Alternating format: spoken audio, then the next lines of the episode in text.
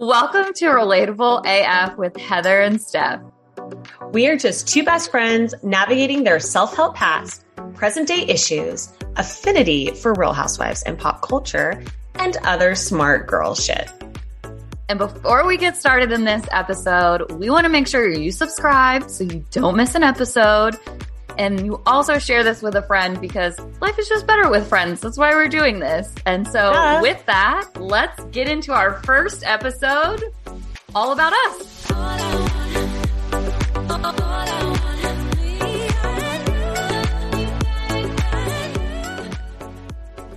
So, we're going to get started with our, I guess this is what, our second episode? Yes. Of Relatable AF with Heather and Steph. And this episode is probably no surprise to any of you all because we are going to be talking about Rachel Hollis, but not so much about Rachel, more about kind of our journey of meeting Rachel, what it looked like for us to be in Rachel's world and kind of consuming her content and her. Oh, we got messages. sucked in. Oh, you, you really, I don't want to call you out because you're going to tell your story, but you went really deep. I, I had, I had a Jason. We'll get into it. We'll get into it. But so we're going to walk through our journeys, like how we got there and then how we got out. So we we really felt like former fans weren't sharing their process. It was a lot of people commenting on what happened with Rachel, but not enough people who were in the Hollis hole, as our friend and author Jen Sterling um, coined it. So that's how we're going to start. So I'm going to let you start, Heather, with kind of the entry of like, how did you find Rachel? Like, how did you get into Rachel? So I was, I want to say it was 20, early 2018, and I was scrolling on Audible as one does, trying to find the next book. I ended up in self help. I don't know how, but two books popped up. It was Mel Robbins' Five Second Rule and Rachel Hollis, Girl Wash Your Face. And I believe I read the five second rule first, but Rachel pulls you in with her stories. She really, especially Girl Wash Your Face, it was really a um, a really good pull into listen, I'm just like you. I've been there, I've done that. And the idea that there's just a bunch of big lies that I believe. And if I just get over those big lies, my life's going to be wildly better. Um, it must have been later that probably four months into reading her is when I ended up getting trapped in 2018 when I got trapped into watching the morning shows. Because once you get tied into these, um, especially self help gurus or motivational speakers that have parlayed into influencer or vice versa, there's an endless amount of content. You can yeah. always go somewhere else to scratch the itch of motivation that you need because once you get in, you feel like that's all you need. I just need a little bit more motivation to get through the day, a little bit more motivation to check this off my list. So that's that's how I got sucked in was just that one book, listening to it on a run, realizing that my life was just compiled of a bunch of lies that if I just if I just listened to her and removed them, my life was going to be worlds better. What yeah. about you? It's quite a sell. yeah. yeah, for me, I uh so this is funny because people have mentioned this before, but I was in an MLM. I didn't know I was an MLM. It was Beachbody. My friend kind of recruited me to do like a workout program with her, but I got pitched that like it's easier to be a coach than it is to like just go ahead and sign up and be like a seller, a coach, than just be a participant because you pay around the same, but you get a lot more by being. But before I knew I was in an MLM, like I had an up one, I had all the things. And so the person that was like right above me, who is one of my really good friends now, she sent me like a starter kit that was like, it had Rachel's book, Girl Wash Your Face. So I got Rachel's got book it. and then like a binder full of like self-help stuff. And I um I think I read a lot as a kid. So as an adult, I don't really enjoy reading, but I love like visual and audio content, which is why I love social media and YouTube and TikTok and all that. So I didn't read the book. Um, I just found her. So I, you know, followed the oh, Instagram, oh, like followed the stuff and then just kind of slowly watched her because the MLM was probably 2018, 2017, 2018, around that time. And so I she was just kind of in my algorithms, I'll say. Like she's just in my algorithms. I wasn't really intense about it. But then, you know, I had kind of an experience, like a traumatic life event, and we'll get into that in a second. But from there, I quit all of my jobs and I was just home, like figuring out things and like what I wanted to do next in my life. And then, of course, the algorithm serves her like right at the right time with right at the right met, like you're made for more. And I'm like, yes, I am. And right. then there you go. And then it's I'm, I'm hooked. I'm I'm watching the morning show. I'm I'm devouring all the content because if there's one thing that, like you said, those people are good at, it is delivering not un- endless content that you could binge all day. Um, and so yeah, that's kind of how I. It's kind of she kind of trickled into my life, and then when I was in a spot where I was really looking for something, it was like, oh, here's Rachel. So. Right. And I will say too, when I was uh, into when I first dipped my toe into this, I was a new entrepreneur, just had come in to a partnership and wasn't necessarily feeling as confident about the place that I was in at that time, which is even more of a, a way to um, I don't want to say prey, but a little a little bit. It's it's predatory yeah. in some ways that the most vulnerable of people fall for this the most. And right. my health wasn't the best, but we'll also get into that in a minute. Yeah. Well, I think that's kind of like the next transition. So what what did it look like for you when you started going in kind of deep with Rachel? Like trying so to really hard. dive in. It's so hard to parse out what what was trickling in and what was like full blown. So I think I downloaded the book 2018, early 2018, midsummer. And by the end of 2018, I was watching the morning show. And I remember watching at some point. So, for those who don't know, Rachel and Dave, amongst other content they had, um, in fact, maybe we should go over this just for background information. Uh, Rachel had a podcast that she started, you know, years and years ago. It was first called the Dais podcast, which a Dais is like a, a platform that a speaker speaks on. She then called it the Rise podcast. That would come out on Tuesdays. Um, she started a chic media site in LA that turned into the Hollis Company, which was also a media company. Her husband Dave moved out of his Disney executive job to become the CEO. And this was around 2018. They took the move to Austin, Texas from LA. so at that time, they also were putting out marriage com- uh, marriage advice podcasts in um, somewhere around that time, and those would release on Thursdays. And every day, the two of them would go on for 30 minutes at like 6 a.m. Pacific Standard Time or 7 a.m. Pacific Standard Time for 30 minutes and just talk. Sometimes it would be music, sometimes it would be motivational, but it was content for the sake of content. You felt like you were having your morning coffee with two people that you trusted. That's really, yeah. it was. It was the height of parasocial relationships. Every day you could count. I mean, you right. could count on them to be there more than people in your real life because right they were always there. Um, around that same time, they did market a marriage conference um, in Austin, Texas. I believe it was about 200 couples at a hotel. I attempted to swing that with my husband. I there, I remember there were like three spots left, and I was like, "We could go, we could do this," and we didn't pull the trigger on that. Yeah, um, but I remember them being there, and I remember I remember it all um, I joined the last 90 days in 2018. And around that same time, towards the beginning of the next year, that's really 2018 is really when her um, her social media following picked up. She was really starting to be well known. She was giving uh, keynote speeches at a ton of MLM conferences and other conferences. And that's when she announced what I believe were her third and fourth Rise conferences in 2019, which was in Minneapolis, Minnesota. That was in June. And then the, because of the high demand, those tickets sold out in a couple of minutes for Minneapolis. I ended up getting one. Um, then she announced that they were going to have one in Texas the following month because of the high demand. They were able to secure a second location. I sold my Minneapolis ticket, got a ticket to Dallas. And um, I mean, I was feet first in. Like I, I bought the journals that she sold. I bought the planners, yeah. the really in my opinion, crappy clothes that she sold on QVC.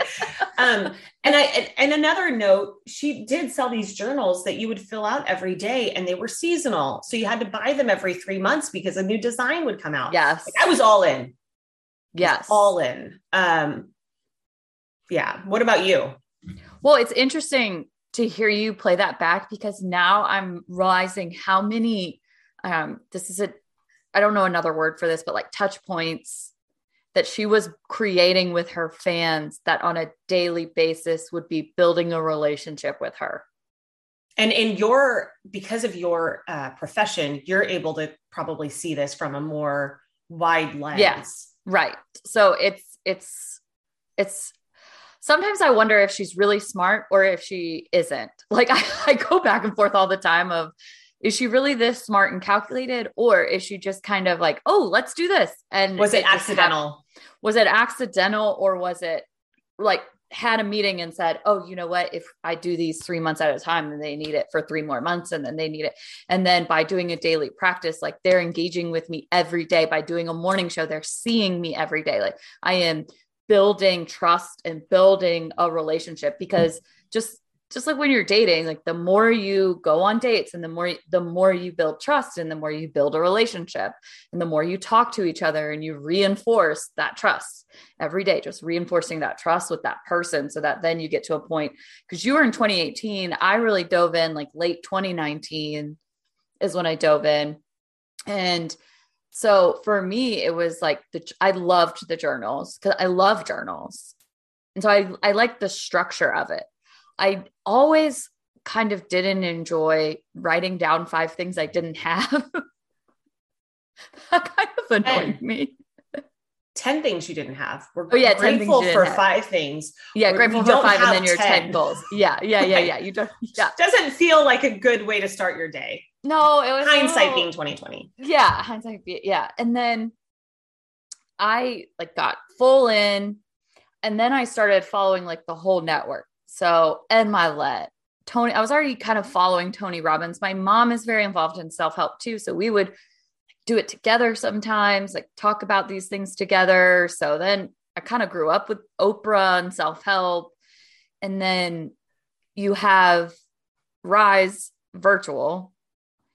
And I remember seeing Rise Toronto and be like, oh my gosh, that looks amazing. Because I will say, in terms of events, especially when you're looking at self help events like Tony Robbins, Tony Robbins events don't really care about you as a participant.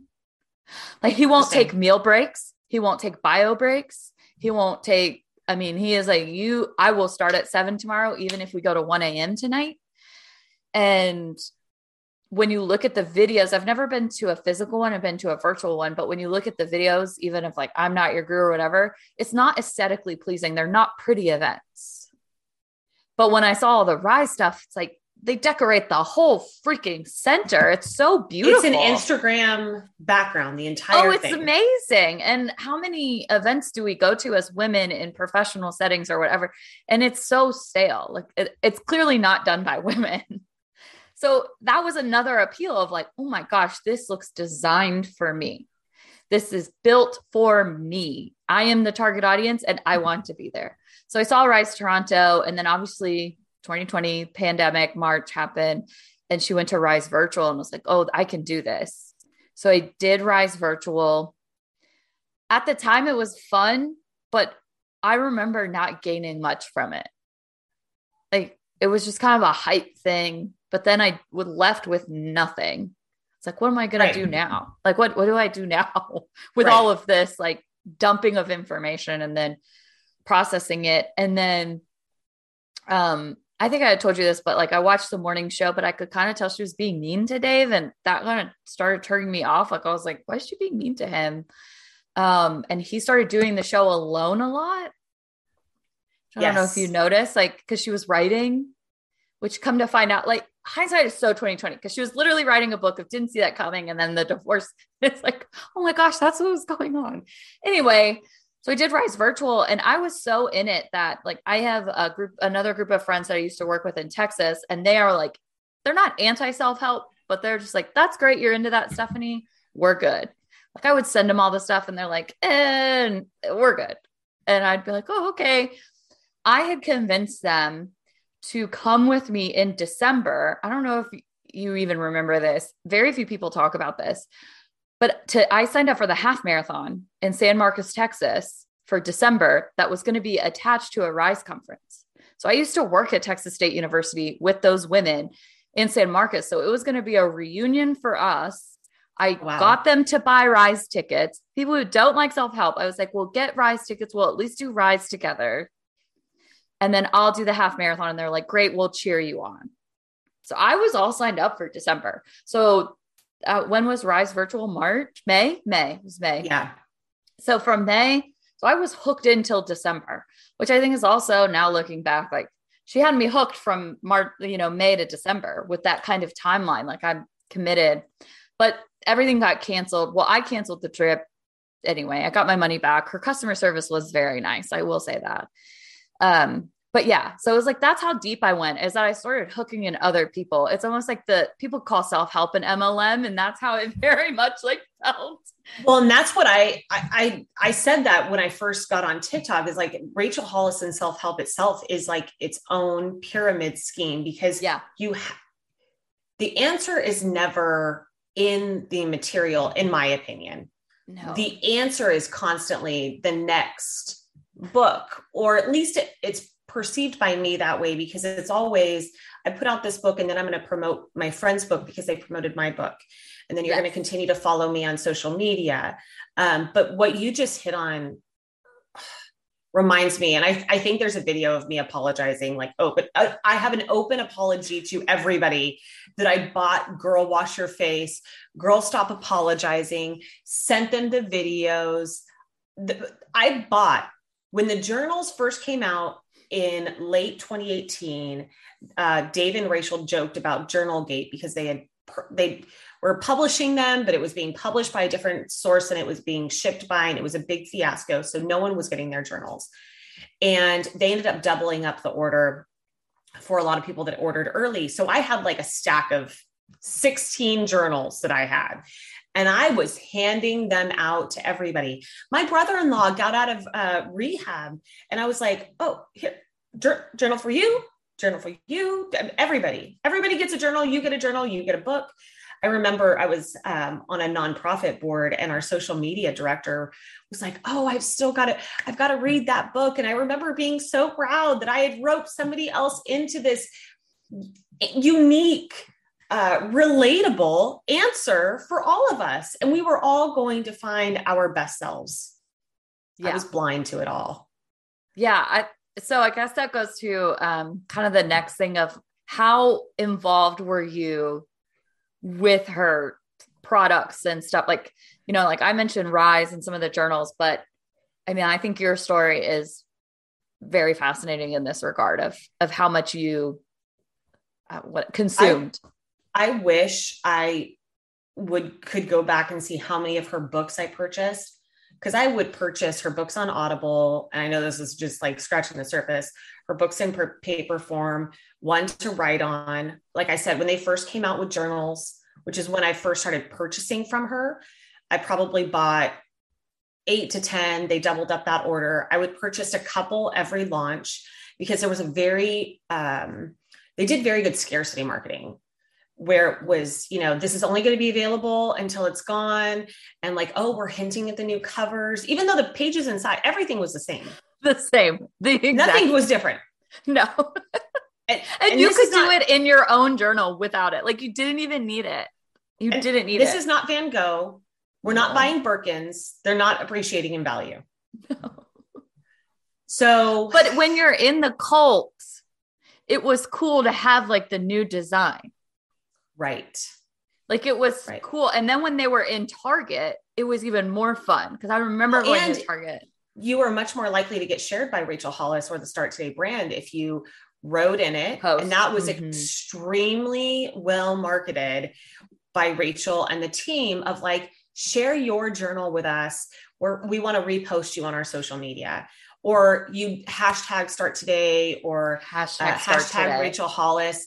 And she she commented on one of my posts at one. And it was like, oh my God, she sees me. And so much of what she pushed was because there's such a through line in a lot of her audience's stories, a lot of us do deal with similar things.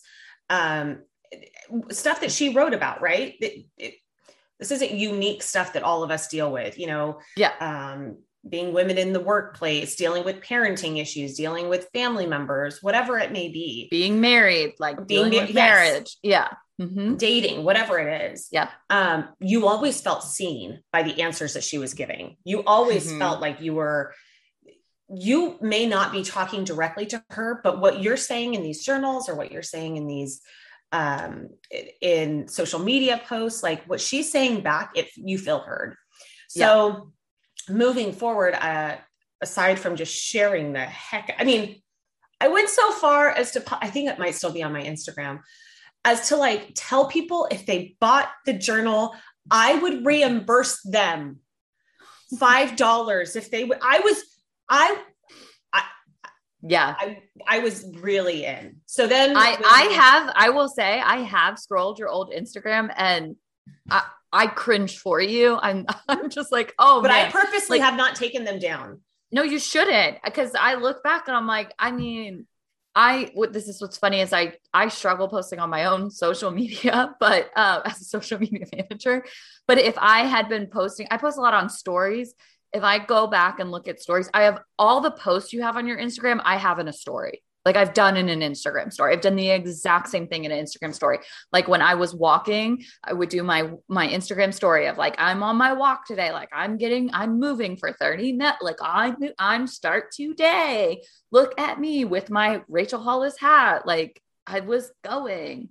So oh the yeah. hats the, oh i still have the hats you do. I and one of them I threw everything just- away. I couldn't. I was mad. I get mad and I, I Yeah. trash things. and we'll get to why yeah. So I still have uh, the hats, but none of them say Hollis. The closest one I have has a big H, but my name's Heather, so I'm going to play it. oh, way. nice. I think I had So- start today. Was that one of them? Um, No, or maybe, but I don't think I, I don't know. one. I threw it So away. when so I I bought the remember. ticket to Rise, I decided that despite not being able to afford a hotel, a flight, and a VIP $2,000 ticket, I talked to my husband. I was like, I, I got to do this. I, got, I deserve this. Mhm. And I went. And while I was there, I bought the necklaces, which, by the way, were the worst piece of crap jewelry ever. They broke instantly. Um, oh, the coaching, which was about a thousand dollars for the year. Um, the books, the journals, the hats, the clothing. Um, I mean, all in after everything, I estimate I was about ten thousand dollars deep in Yeah. her brand. Yes. And I I think you're probably in like the top 5% of her customer base, like customer system. Like, I mean, conservatively 10%, I would say. But Yeah. yeah. Unless if you had started your journey earlier with her, then probably would be in the top mm-hmm. 5%. But yeah. And another element that we haven't even touched on is she had a whole community was such a big part of her brand. And that was one of the biggest tie-ins and the biggest pull-ins for me is that even if I can't get Rachel, we have the Made for More group.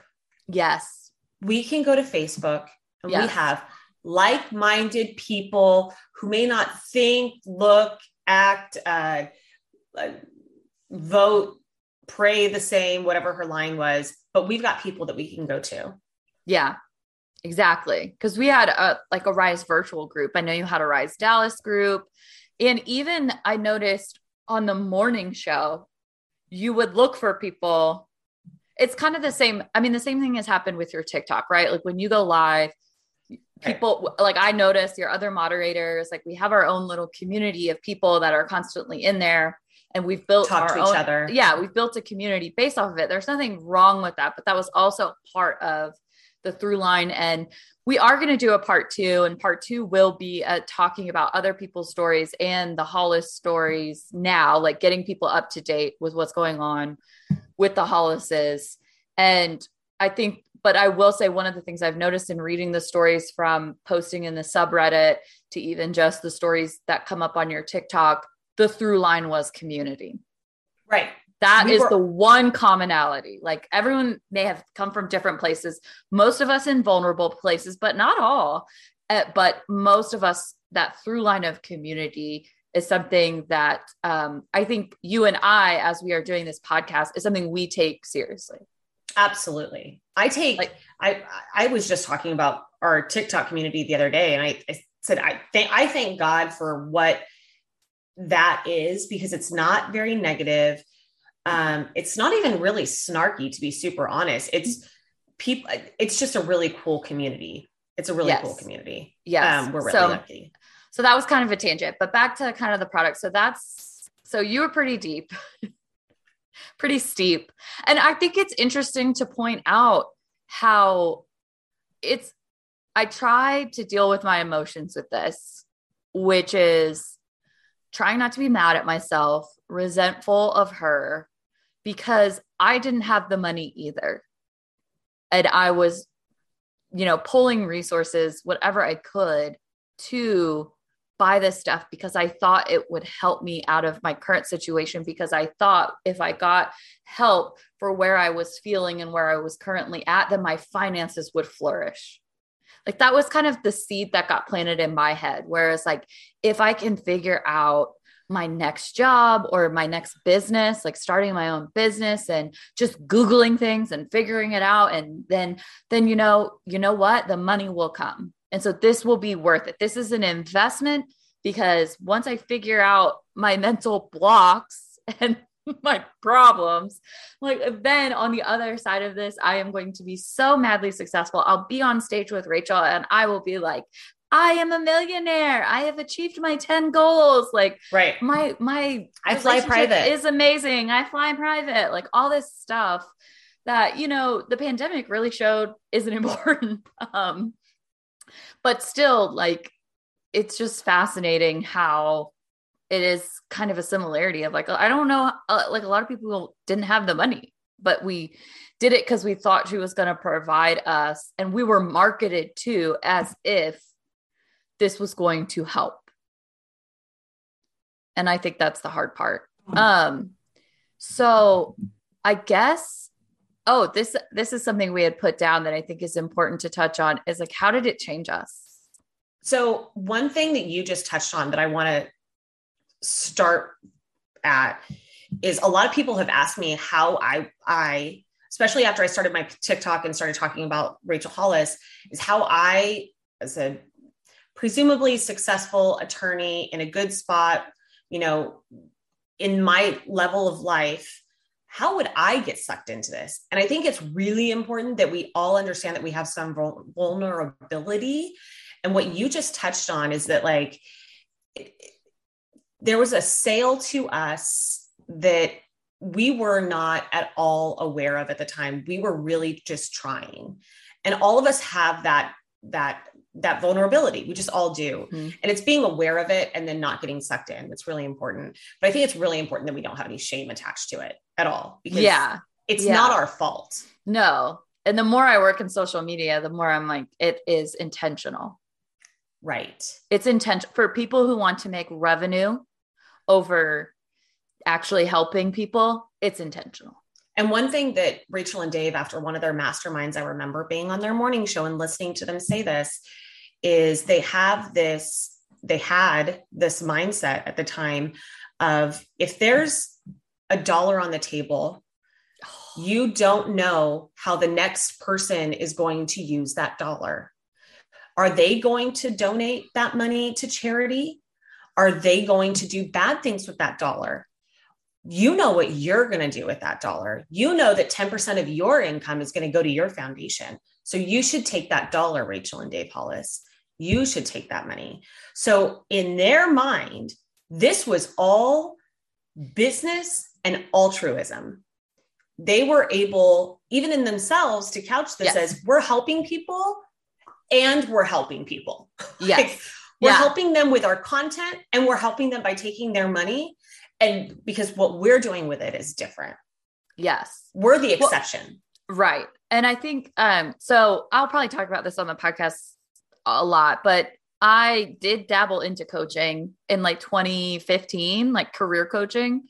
And one of the things I noticed is that I was like fairly decent at it, but it, it felt weird for me to charge because it felt like these were conversations I would have with anyone over coffee or cocktail. Like I, you have, you're having work problems. Like I'll help you walk through this. Like right. I'll listen and be a good friend and then give you like the advice that I have or just take it or leave it. But then I was charging people and they were happy to pay, but I felt terrible about it. I couldn't handle it. But what ended up happening is I got into the coaching world. And what I found is n- almost no coaches had real clients. It was coaches coaching, coaches coaching, coaches, coaches, like another so pyramid like, scheme. It was. So you had like at the very top would be like the Rachel Hollises, the people who had made millions of dollars, and they're coaching coaches that maybe have made half a million dollars. And the half a million dollar coaches were coaching the two hundred and fifty thousand dollar coaches, and the two hundred fifty were you know. So it's like it was it was literally this upline of coaches. And I remember being in a group once, and I I didn't do it because I I do like to stir the pot. I do have a devil's advocate like brain where I get these things where I'm like, oh, let's just let's just poke the bear. But I didn't do it. But what I wanted to say in the group was, does anyone have a real client that is not a coach? Interesting. Because I didn't see it ever. Right. And so the new coaches were getting preyed upon by the next level of coaches, but they only became the next level because they got a team of coaches that they're coaching so when I see Dave and Rachel, it's like that's what they did too. It's like they all keep that money of like it's a money grab. It's a money grab. So I will do it. And everything was focused on money. And I think that's the one shift that I'm hoping society is taking into this next decade is that the money grab is not as important anymore. It's like, yes, we need to make revenue and profit, but does the profit margin need to be so high that people are left with a very like a end product that doesn't work just because we had a nice profit margin. Right. So I think that's the thing is like the focus on money in the coaching industry is insane. You will see it. If you don't already see it, you're going to see it now. Everyone leads with money. I made six figures. I made seven figures. I can show you how. Like they lead with money. And I don't blame them for doing it because it gets views, it gets clicks. Like it is, it feeds the algorithm. That's what people want to hear. But then it's almost on us as consumers to suss out who's the person that's using that well and they're well intended versus the person that is really only focused on revenue. And well, that's what was hard with the Hollises is that it was re- it was very difficult to delineate. Right. And it's funny that you say that because so after Rise Dallas, we had our Rise Dallas Facebook group and a lot of people after Rise Dallas and one of the things that Rachel does at these conferences is this, and she's very big into it even today. We're going to visualize. We're going to go through this meditation and we're going to figure out what it is that your best life looks like in 10 years. What does it look like? It's looking back for me, it was always money driven. It was hers was I only fly private. You know, it started out I only fly first class. I own a home in Hawaii um, I make X number of dollars a year. I have this many employees. All of that is money. All mm-hmm. of it's money. Um, I think she had like, I'm a good, I'm an exceptional mother and I'm an exceptional wife. We'll get there on her list. Um, and like at one point I learned Spanish, but like it's the majority of it was money driven. Mm-hmm. So we go through this mindfulness meditation exercise of figuring out what that looks like for all of us. And we leave the conference, and all of a sudden, the Facebook group is filled with people saying, I'm going to start being a coach. My goal is to be Rachel Hollis. Because no matter what you do, and I think it's really hard to pull yourself out of the circumstance and med- truly have that kind of visualization meditation outside of the circumstances that you're in. In that right. conference, you're being fed the your best self is with more money yes. and the best person in this room is on that stage yeah and so if, unless you're a really creative person or very um, self motivated and have a much clearer vision than a lot of the people that were there who are mo- more vulnerable and there for a purpose, they're questioning their future. They need answers to what it looks like. Um, the the cap that they're able to visualize is Rachel. It is the author in front of them. It is the person yes. who's giving all the answers. So all of a sudden we've got authors and we've got coaches and we've got new groups being created because they're going to start. I was approached by multiple people to start doing their programs and things like that. It was just hilarious. Um, that that's what it was. But, it was just a circle. Yeah, and that's that's what happens. And I and I think you know, I was susceptible to that too. Like I wanted to be a life coach, but I, I, again, I always struggled with why would I charge money for something I would just freely give? Right. Like if any person I know, it's just who I am. Like you want a coffee, uh, you want to tell me your shit. Like okay, let's go. Like I'm here for you. I'll, and the important part about that, you can't scale friendship for money. You cannot right. scale vulnerability right. for money. You right. can't. And I wasn't qualified. You know, it's like that's the, the best I can give you is free advice because I have no qualifications to give you right. anything more. Anything right. more. Like, and even I looked at how to get certified, and a lot of the schools were sketchy, a lot of the stuff was sketchy. So it was just like, even at its best, it looked bad. But I will go back to um, kind of like how it changed me. I think for me, it made me a very critical person. Like mm-hmm. I was very critical of myself. I was critical of my spouse. While you were still following her. Yeah, because you are because she's very much like get on board or don't. And that all or nothing mentality is very difficult in relationships, both friendships and partnerships, because it's it's just a way to isolate yourself basically which almost is funny now that i say that because again another cult tactic like you're isolating and you're making me loyal to you because and the community that we have because we are all in but the people in our lives don't get it. When really the people in your lives know you they love you. They they they have seen you. For your flaws and your yeah the, all of it. yeah. The whole exactly. system the people that you're engaging with with Rachel and online, they don't know you. They don't really know your life, like your day to day and seeing you walk through life. So it's very easy for them to in, like say anything to you and be on board with your changes because they don't live with you. Right. Versus your spouse who is like, and, and I have a wonderful, he's like, you do you, not me. You do you. Right. But when you're in the Rachel world, you're told that's not enough. Right. And so you become kind of like this, like, oh my, I, like I look back now and I was like, it's was unfounded confidence, unfounded yes. confidence. But and also unfounded judgment. Like I was kind of nasty. Like, oh well, I'm better than you because I'm working on myself. Like I'm working Absolutely. hard and I'm gonna achieve these 10 goals and da, da, da. and like it's funny because the 3% thing really did bother me, but at the same time, like I get it too, because when you and for those other, for those who don't oh, know, yeah, the three percent thing that she's referencing is when Rachel said that she wanted to be a, mogul and she got this tattoo on her arm that said mogul and she wanted to open up a media site.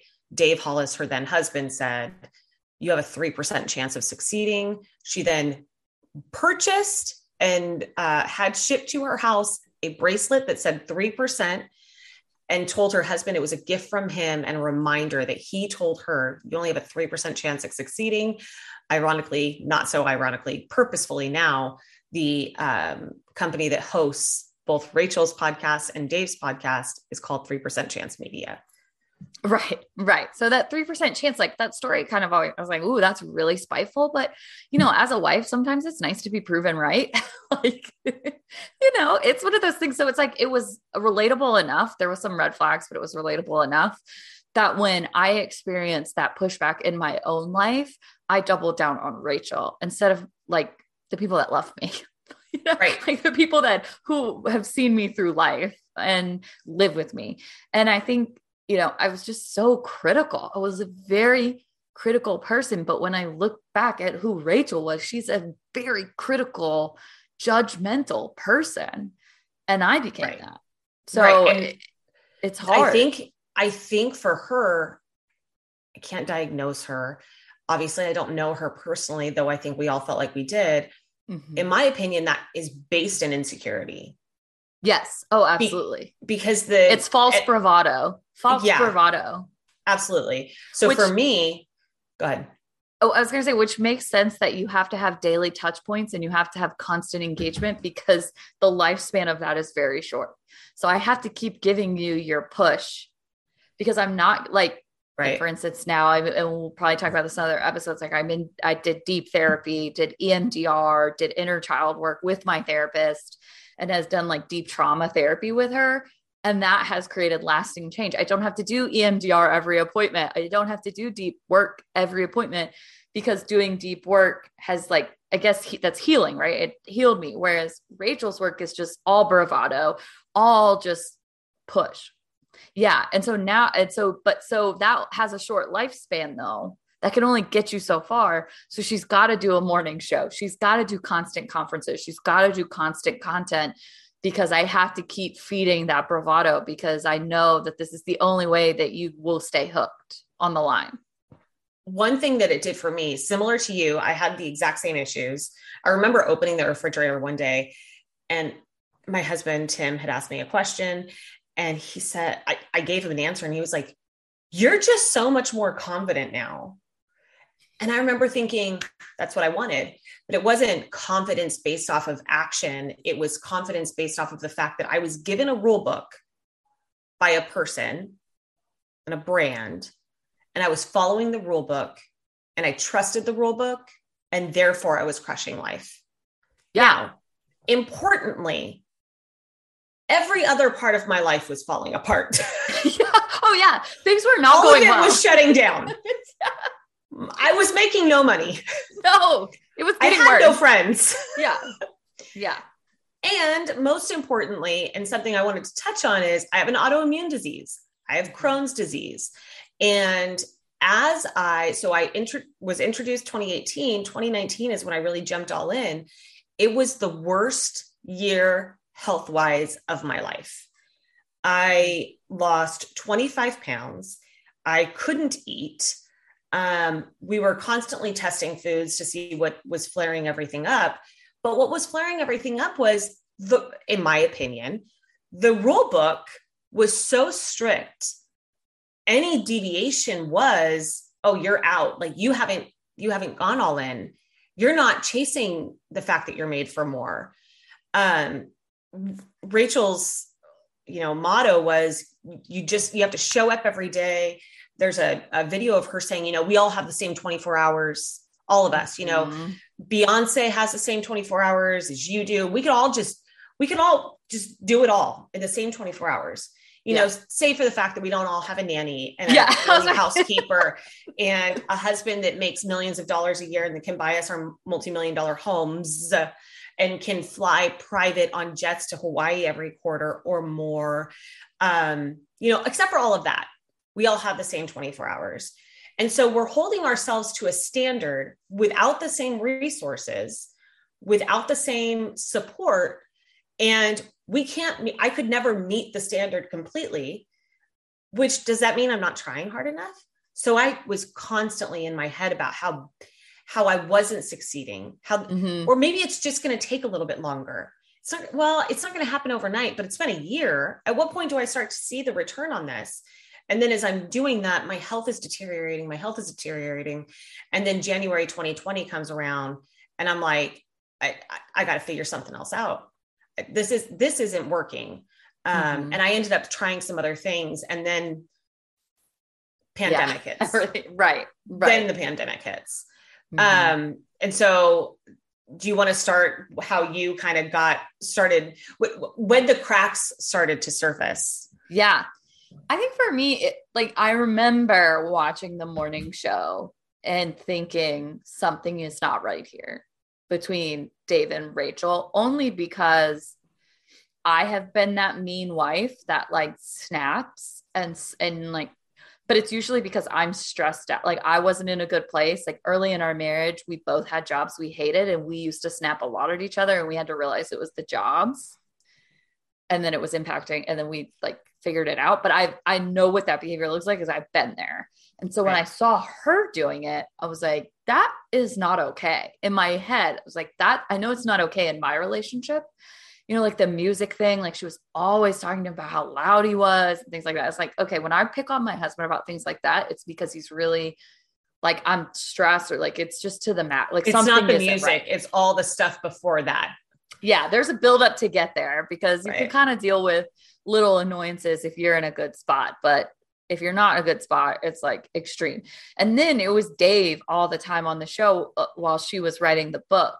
And I never got into Dave. I never, I thought he was kind of weird. He's not attractive to me.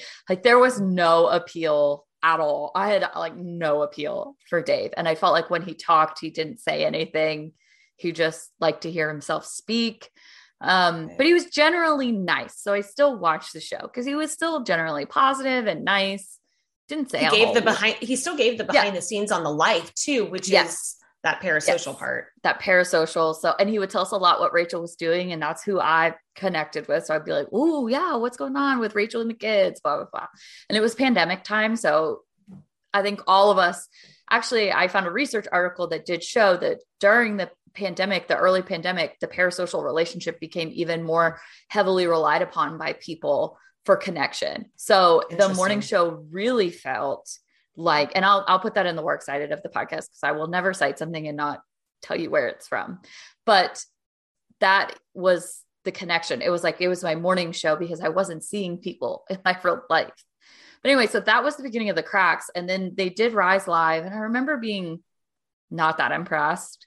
I was somewhat impressed. Like it was fun, but then it was not that like I didn't walk away with anything. I thought I would walk away with like this plan, right? This plan of action. Like these are the steps I'm going to implement for like the next for the rest of the year so that I could achieve those 10 things. Like almost which is what I do now, which is I set goals and then I reverse engineer how I'm going to achieve them and make them measurable and actionable and right. realistic and what I want for my life. So I thought I was going to walk away with that. So when I walked away and it was just basically like a hype weekend, I'm like, oh, okay. Right. Um, and then the divorce. I mean, the divorce for me, just the way that they were, I mean, I, I have a very bad memory. So forgive me if I get these timelines wrong, but I feel like they had a morning show like three days before they announced the divorce. Like it felt like, wait, we were just doing the morning show. We were just were still doing a marriage podcast. I didn't never listen to the marriage because again, I didn't like Dave, but I could say I just there was something I just couldn't do it. Um, so I never listened to that. But um, and I think I've always been very sensitive about marriage content because I don't want it to impose on my marriage because I've had it happen before and then it makes me unhappy in my marriage when I'm actually very happy in my marriage and I don't need other people's opinion. Like, so that's an aside. But yeah, so they were still doing the marriage podcast and they were still, and then it was like, boom, we're done. And I was so confused. And then, quite frankly, and I mean, I get having to do what you need to do in that situation because I'm a child of divorce. It's, it's horrible. Mine happened when I was an adult and it was still horrible, like having parents divorce when I was an adult, a young adult. Um, but I felt very abandoned by Rachel because we she like almost ghosted us, right? And didn't address it. Didn't yeah, it talk. went it went from daily content, weekly podcasts, bi-weekly podcasts, mm-hmm. consistent rise conferences to look forward to, um, to to nothing. To nothing. And then Dave. Dave was the vocal one. Dave was the one out there. But again, I, I I didn't care. I, I didn't really care. that sounds horrible, maybe, but I really related to Rachel. So I felt like, and then it was also like, oh shit, like she is really going through something. She's trying to be respectful of her kids. I re- should respect that boundary. But like, hey, you have acted like you were our friend for so long. What the fuck, basically. Right. And then right. it was like, oh, you actually aren't who you say you are. That's when it started. And then I actually started looking into her and seeing that she's been plagiarizing from almost the very beginning.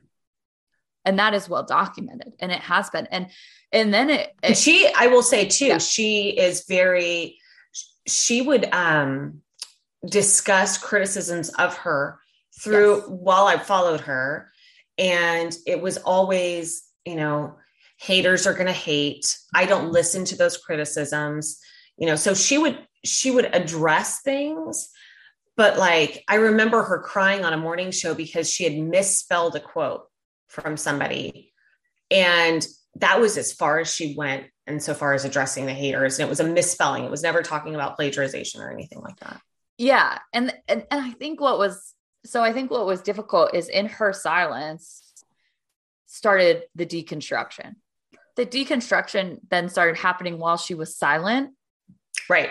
Which was probably good honestly. But it just opened up a whole world where it was like, I, I had to deal with a lot of like, I felt so dumb because at no point did I ever Google her, like to, to see what the other side was saying. You know, it was like I never critically looked at her. I am, I am, I mean, you know this about me, but I get consumer reports magazines. I read reviews for products I buy all the time. But when it came to like having a coach in my life or something, I didn't read the reviews. I didn't even Google. She had built such a relationship with her audience, with her people, that I didn't even Google. And like, I, I don't, I, this will be on the first episode. So people will get this if you've listened to the first episode. But if you haven't, I have a master's degree. I am educated. I am, I think that's the thing. It's like, I'm not a dumb person, but I am everyone is able to be manipulated if they are spoken to in the right way and given what they need at a time of press need. the right buttons. Yes. That and, and a promise of something I was looking for. Like I I do want to be made for more. Like I do right. want to do more with my life. I do want to be a speaker. I do want to be like now I am a content creator. You know, I always wanted those things that Rachel was doing. Um, I so I thought she had like the answers and she didn't. Right. And then when shit hit the fan, she disappeared. And then when she came back, it was complete neglect. Yeah, it was a different it was a different situation completely. Yeah, so, there was no she didn't address it. I think that's where it really fell through for me is when she came back right. there was like no talking about it and then she was the victim and we weren't victims too. Right. And we were we were misogynistic. We were coming after her because she got a divorce, which was not true. It wasn't because she got a divorce. It was because of what she did bef- about her marriage before the divorce. It, it, the divorce is fine. She could have led us to that. I think her community would have stuck with her if she had done a walkthrough, like had been, she shared everything else, share that shit. Like, but, and now she is sharing that shit. So at first she was like acting like she was being protective. She wasn't being protective. She was being protective of her, but not us and not her right. kids. So there's just all this deconstruction that we're both going through now. But I think that was what really, when she came back and she was doing her book tour and she was talking a lot about her brother and she was talking about her life, but ne- completely neglecting what had just ha- like transpired in her community and saying almost disparaging things about the community. I was like, oh, you are a grifter and you only care about money and yourself. Yeah. So that was it for me. So how about for you? How how did it kind of like crack open for you? So there because I had been following so long and so deep, there were different areas looking back where it was like, oh, th- this was this was a crack. One of them was um she was discussing one day the made for more Facebook group. And a lot of these, maybe the people who are listening are like, really, that was an issue. But like, just walk with me for a second. um, there was a made for more Facebook group and you think about it, I want to say there was maybe 90,000 or more women in this Facebook group. Wow. So, wow. And a lot of them, you think about who's following Rachel, vulnerable women, people going through a tough time, new moms, new wives, um, whoever, multi level people who just gone into multi level marketing. Um, and she uh, went on the morning show, I want to say one day, and was like, I went into the Facebook group and all of you women are complaining. And that is not what this Facebook group is for. We have a positive environment and like you have to figure out how to not just go in there and complain. We're not, that's not what this is for.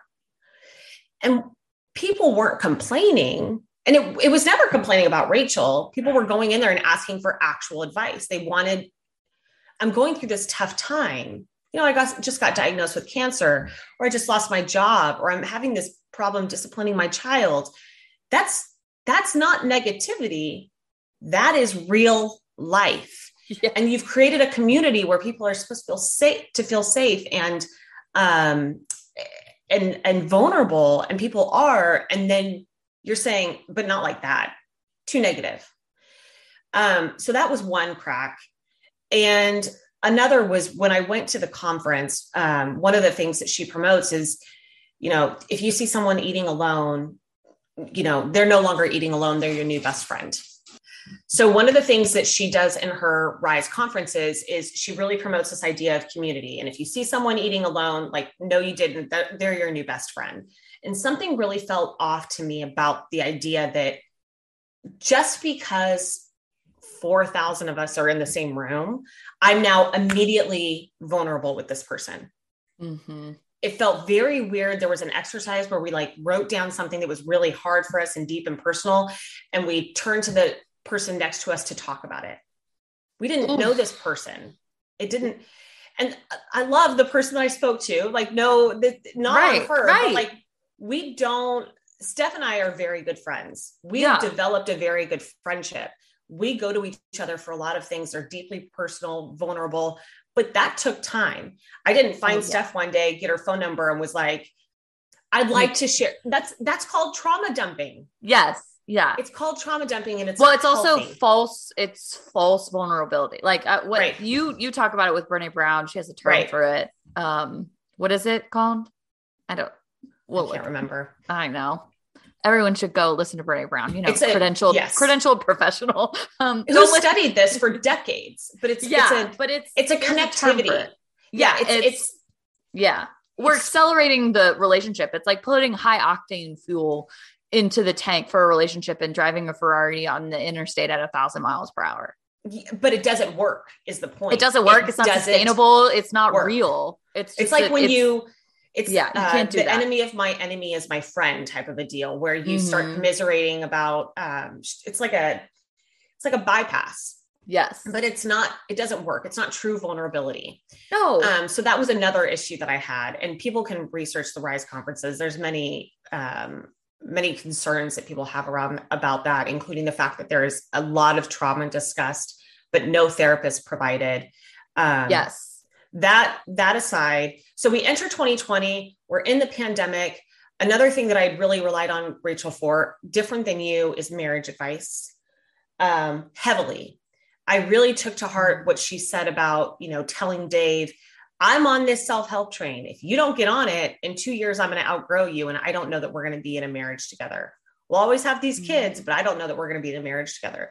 I was in this room when i told that exact same line to my husband my husband said, Are you looking to divorce me? And I was like, I don't know, but you better better get on the train buddy because you know i'm i'm moving to my best self. And people can judge me for that. I judge myself. But um 2020 rolls around. And so we're list in fact, I specifically remember going and picking up wine from Rombauer and um, listening That's a Heather the, favorite. Everyone should know favorite. Rombauer is Heather favorite. Sponsored, not sponsored. not sponsored, um, but eventually. But, but, but we're open. Yes, um, very open. So we were driving to go get wine during the pandemic, listening to this podcast. And it was one of the last ones that they, they did. And they were talking about like, what's something that hurt you or something you could change about the other person. And I'm like, sounds horrible. Yeah. And he, Dave is crying on the podcast. No. And I'm like, we should we should do this. We need to oh, figure no. out what we would. I don't know that we actually did the exercise. Okay, good. Just I, listened I'm, to it. Like, but, hey Heather, let's go. Let's start this now. So tell me what you would change about me. right. It's a horrible idea. It's horrible. so we get um we get through the pandemic well, we get into the pandemic, uh, continue to take marriage advice, continue to follow. And then the Rise Live event happens. So Rachel was uh, very proud of the fact that she was one of the first people to do a live event uh, after the pandemic hit. She wanted to be one of the first to market, and she was. Um, another thing with her Rise conferences is if you listen to her content, her free content, all that's all the Rise conference. That's it. There was nothing more on rinse and repeat.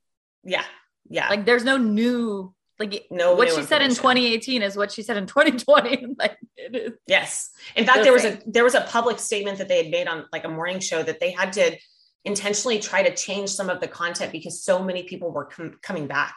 There were so many repeat rise attendees. It was like um yeah. it was like merch. It was live merch. Yeah people wanted access. Um so when the when the rise event happened that was may. And i noticed that some people that i've become friends with or friendly with through this community had posted you know i didn't attend this. This was the first rise conference i didn't attend rachel and what are you going to do about what what happened? And I didn't understand what was going on. And I looked into it and realized that Rachel had plagiarized Maya Angelou, um, Still I Rise, on her Twitter, cross posted it on Instagram, and was called out pretty heavily.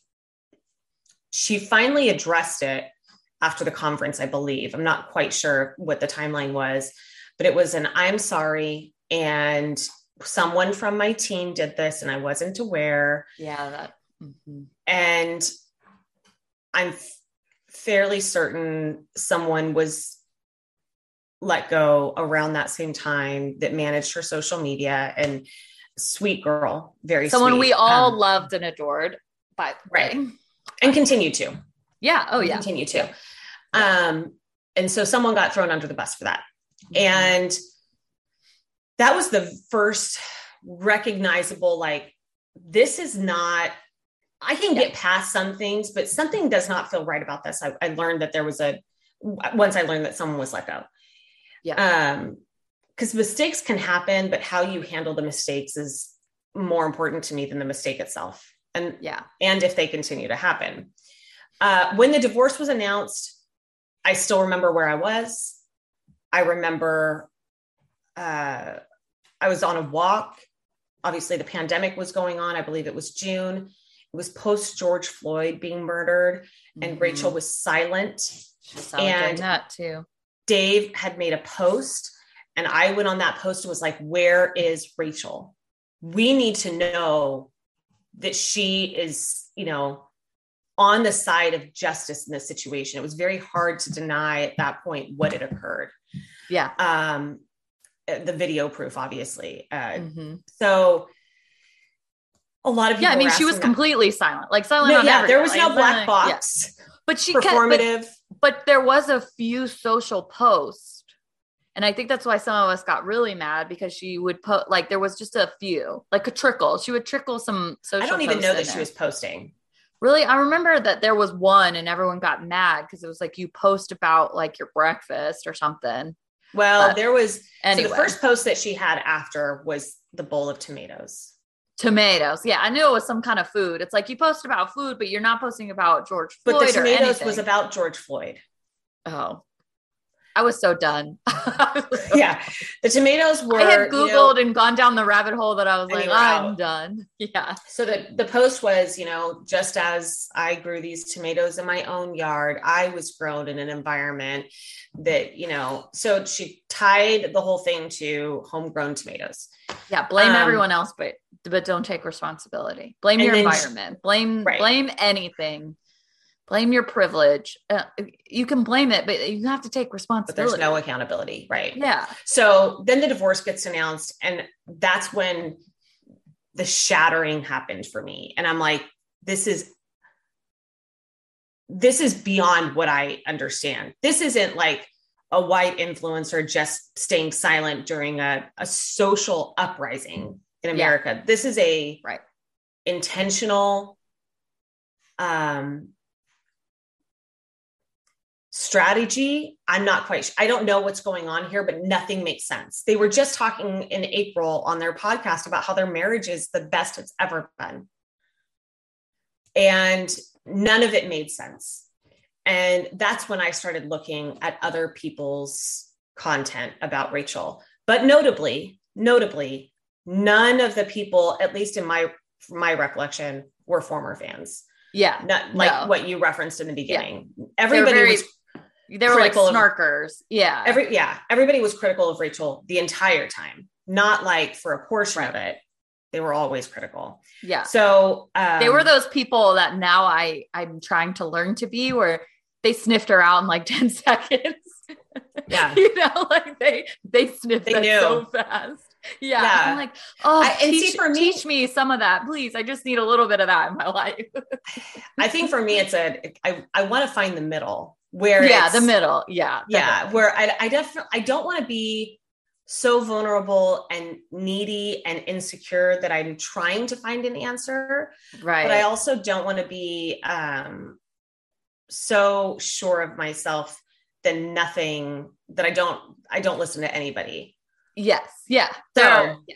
There's a, I think for me, it's just, I just want to get better at my radar. I think like, okay, like, well, and I think what I, we have learned, what I have learned in this is, especially now working so much on social media is I, I'm going to like coin this term of just like go three steps deep, like just do three steps of research, like just do three things of research, just like at least Google them, at least ask somebody who maybe has worked with them like what does the work product look like? Like get a free sample. Like just get three like data points that are not from that person extra like someone externally to like validate especially when you're working in like personal services and like when someone is offering something that's a little more intangible than like a product you know like this mug right like this so copyright stuff three steps deep Yeah, three steps. three steps yeah, deep. just go three steps deep. Just like that's my new consumer advocate thing. It's the thing that it's just a it's a like a tidbit I put in my brain to make me stop right when I see good marketing. that's good essentially, like when I get good. served a really good Facebook ad and I go click to buy like someone's new program or template or whatever or course, which now I'm so skeptical of courses that that won't happen, but my brain always goes like, okay, they sell they sold you a really good ad, but you need to do your own research. three steps deep Yeah, get out of there, go three steps deep. so 2020 i started this after all of that happened i continued to consume rachel's content with that critic's viewpoint of like Yeah, now i want to know what you're going to say. Now i want to know how you're going to try to sell this. And she did.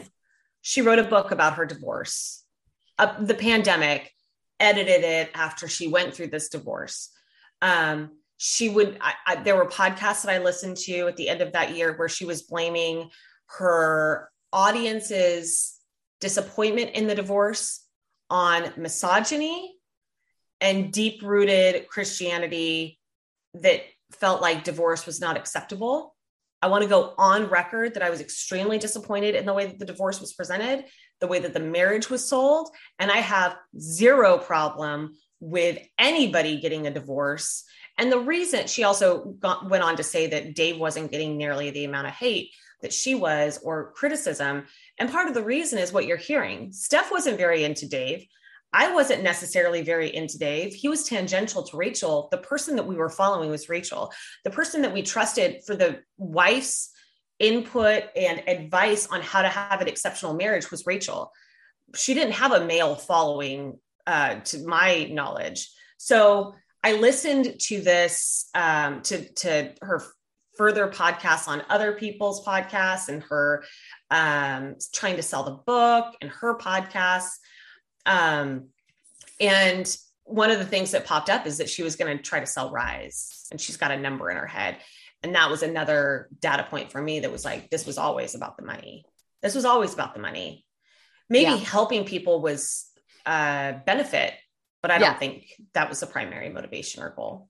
No. Um, and then the the deconstruction journey continued into 2021, where we got into Toilet Gate, and Mhm. that, you know, I someone told her in a live after she started trying to promote her uh, May 2021 Rise conference that um, she wasn't relatable, then and that she was privileged.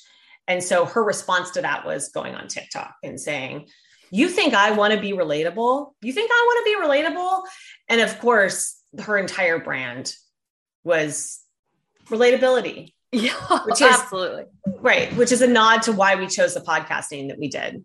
Yes. Because you know that that was it. That was what sold us all is that she's the girl next door. She's the big sister. She's been through it and she's going to tell you how to get through it too. And um, that's when I made my first TikTok and when the community that we have over there was born. Yeah. So yeah. It's been a journey. yeah. And then, yeah, it's just been, it's, it's still a journey. Um, especially what's going on now, which we'll talk about in part two and just kind of the other stories we're hearing and then now where they're at and now getting more information about what was going on behind the scenes that we didn't know. Because right. i i think it it's the same for me. I my parents are divorced. I used to tell my parents to divorce when i was a child because i knew they shouldn't have been married. You know it was just like this is not working. Y'all should just leave. Like so i i see now how especially when I was watching the morning show, like, okay, divorce might be better for both of them. And then I, like I said, I never wrote, read the books, so I didn't know how their their marriage started or their relationship started until I was like she went silent and I started googling her, and then people were calling out how predatory the beginning of her relationship was with Dave. So then I was like, oh, well, if that's the case, then like I'm glad she's not in a relationship that was founded on like a predator, like a very not stable foundation. That's right. not a good start for any relationship. It's hard to recover from something like that, you know, to create a stable relationship. So right. in my head, I was like, you know, if you just look at it like that, great. Good for you. Make the right decision for yourself, your kids, your family.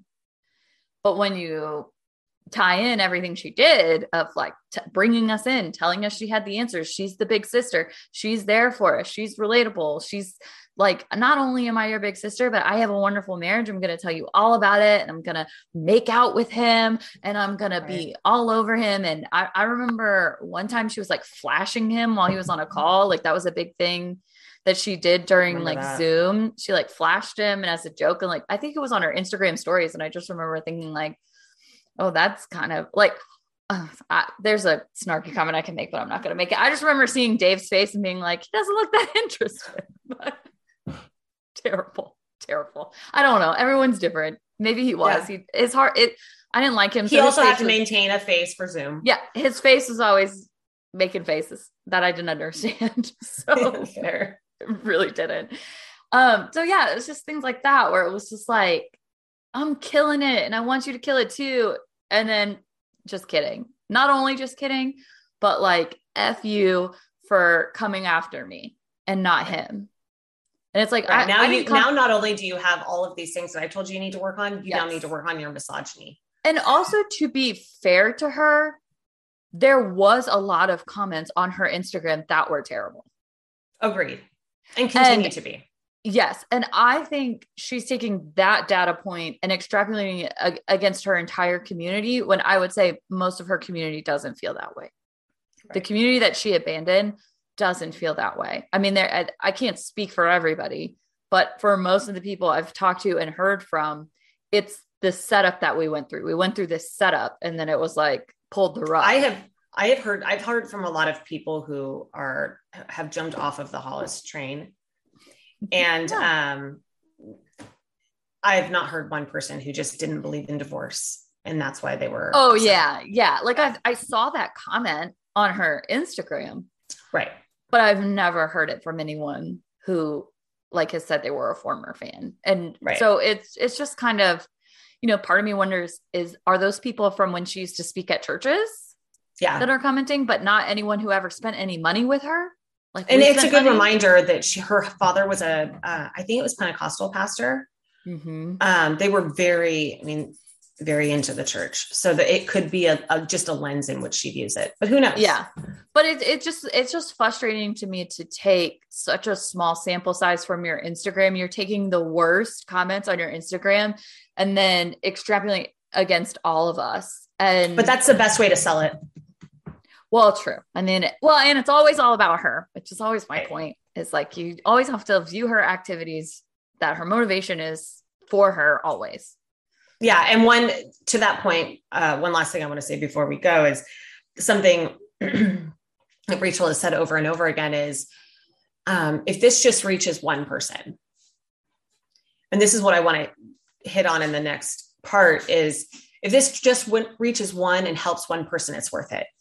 So my follow-up question to that is, but how many people are you willing to hurt in the process of helping one?